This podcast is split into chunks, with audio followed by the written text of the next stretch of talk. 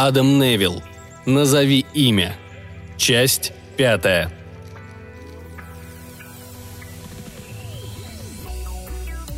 Большая часть патио, соединенного с кудасами дома, была занята аппаратом, состоящим из белых пластиковых труб или шлангов, присоединенных к какому-то приземистому генератору, производившему достаточно тепла для того, чтобы ее тело ощущало его на расстоянии нескольких футов.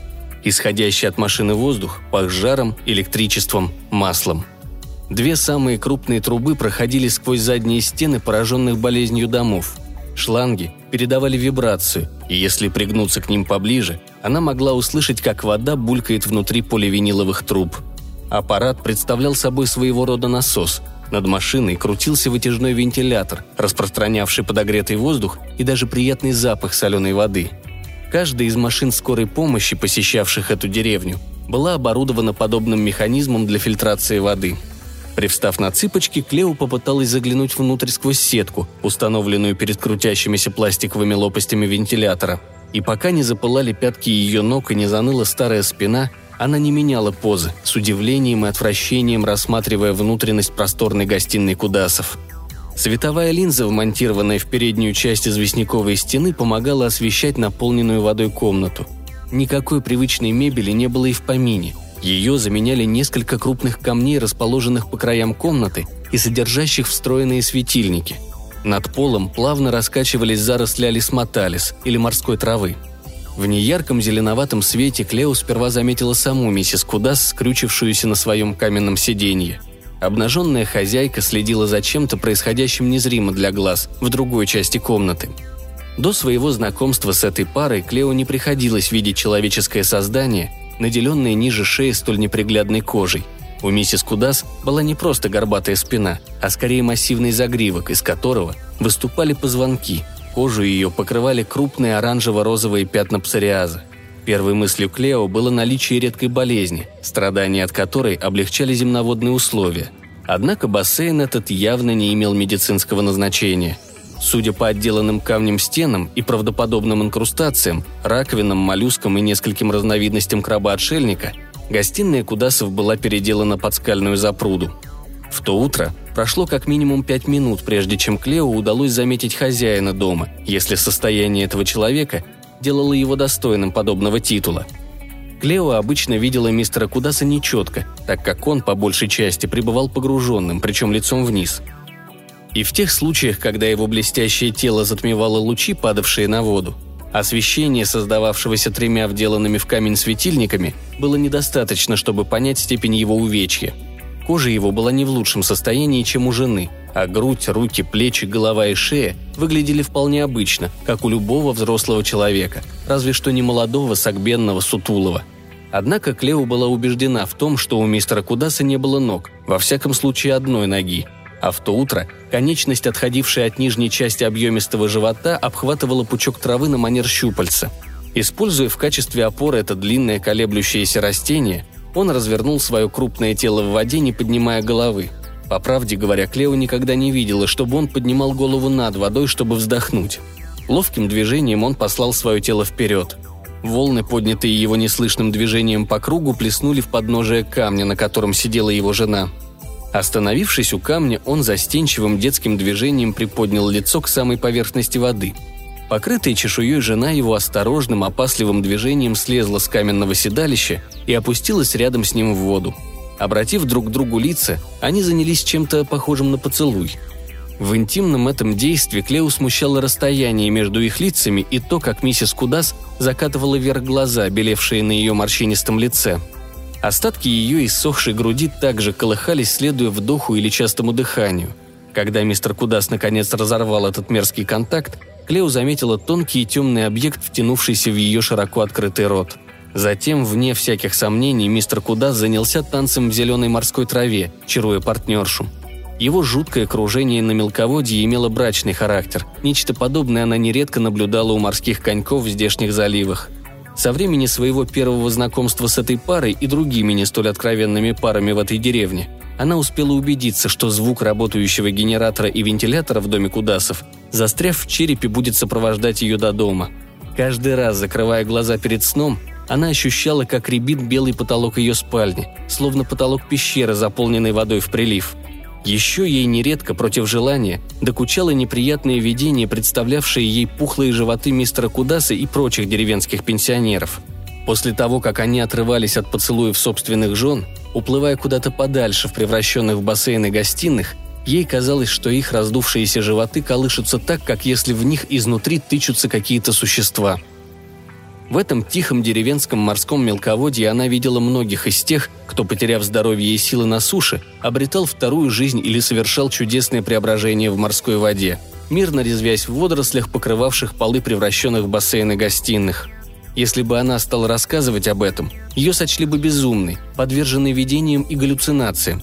И хотя они действительно посещали ее, то же самое говорилось о ее матери, бабушке, прабабушке, прапрабабушке – Однако бремя ее знания, она в этом не сомневалась, скоро обретет самый отвратительный плод в водах теперь проклятой бухты.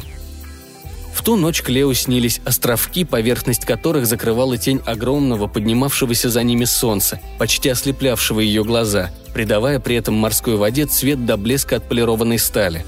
Она стояла на краю неизвестного ей обрыва, рассматривая окружавшую панораму, новые красные утесы, Громадные осыпи свежего красного камня подпирали подножие утесов. Насколько она могла видеть, склоны ржавого на вид песка и битого камня спускались в блиставшую воду, оставляя свежие раны на береговых утесах, как будто некий великий шторм совершил невиданное разрушение за несколько дней. Судя по далеким холмам, она подумала, что оказалась где-то возле Кингсфера. Однако при том, что побережье Девона вдруг резким образом изменилось – и то, что происходило в море под ногами, пыталось привлечь к себе ее внимание. Черные грузные силуэты, скользкие и блестящие, поворачивающиеся, покоящиеся в волнах, ныряющие и выныривающие, издавали звуки, напоминавшие человеческие голоса, если прислушаться. Что касается далеких черных физиономий, она усматривала в них известное подобие усатым собачьим мордам с приплюснутыми ушами. Однако глаза и зубы определенно были человеческими – Лео пробудилась в своей гостиной и сразу же увидела, как Йоланда поднимается с кресла. Сиделка подошла к ней, осторожно ступая, улыбаясь во весь рот, а очаровательные глаза ее наполняло волнение, которое, по мнению Клео, не могло иметь никакого отношения к пробуждению пациентки.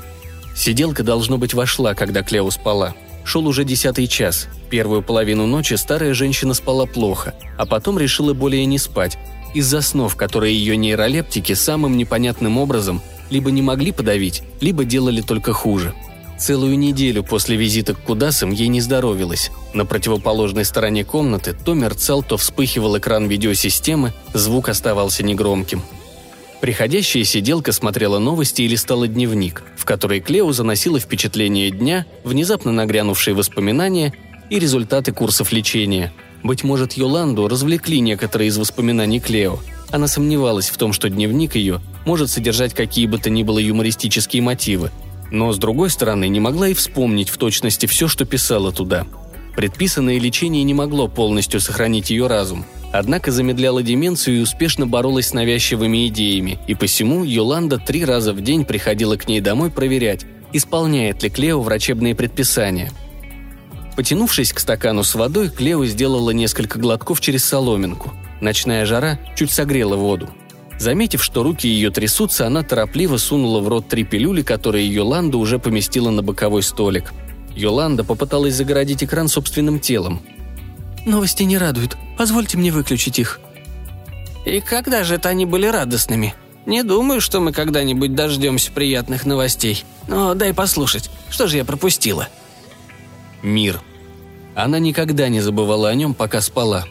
Постоянно сужавшееся пространство ее разума часто утомляли собственные попытки понять, почему люди допустили подобный ход событий, позволили миру сделаться таким плохим.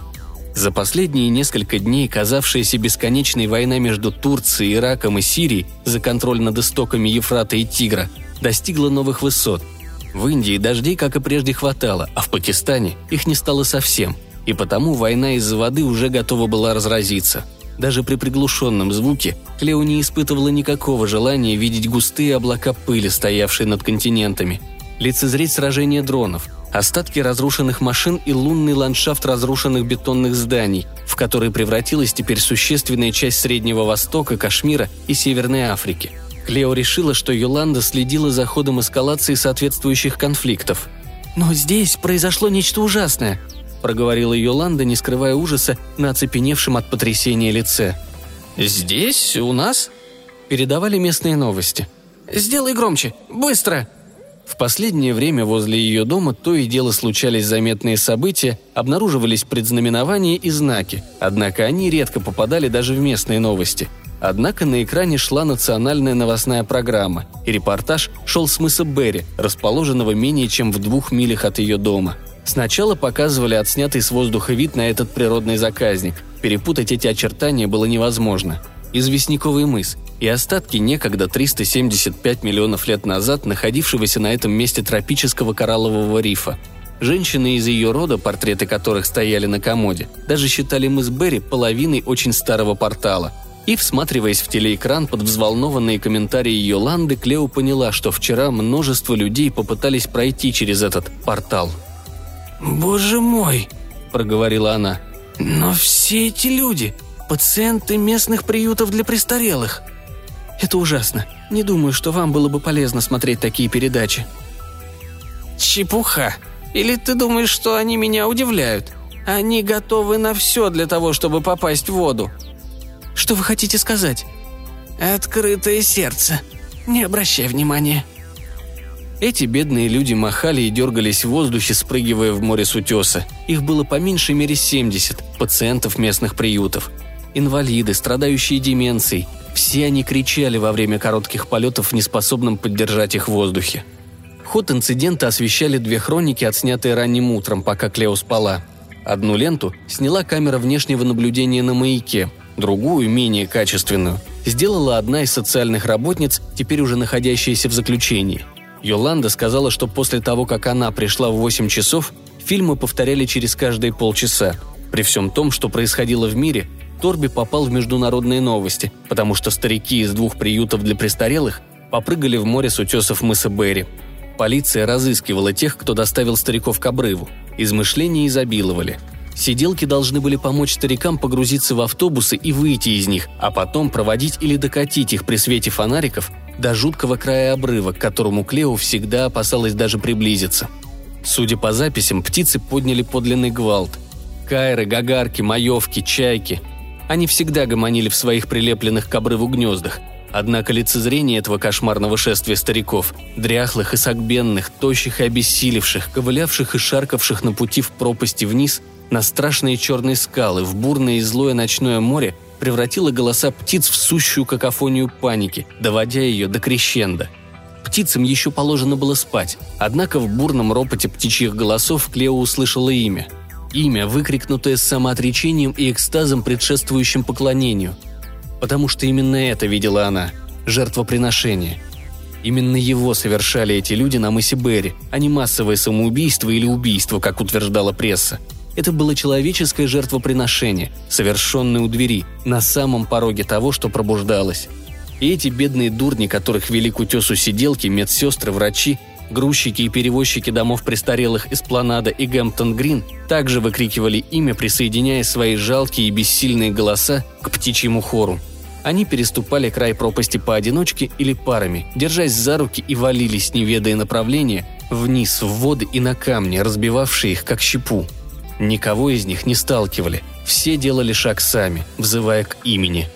Обитателям этих домов было обещано, что они проведут последние дни своей жизни в максимальном комфорте, возможном в столь отчаянные времена в этой стране. Однако все они давно должны были приготовиться к подобному завершению собственной жизни. Новостная программа продолжилась душераздирающими сообщениями о доброй дюжине подобных несчастий, поразивших дома престарелых в Плимуте и Северном Корнуолле. Многие из пожилых обитателей этих учреждений в ранние часы утра были обнаружены бредущими на пути к Уитсенд-Бэй и прочим пляжам – медленным шагом с палочками-ходунками на инвалидных колясках. Быть может, с намерением броситься в море. Было неясно только, скольким из них удалось достичь своей цели в более ранние часы –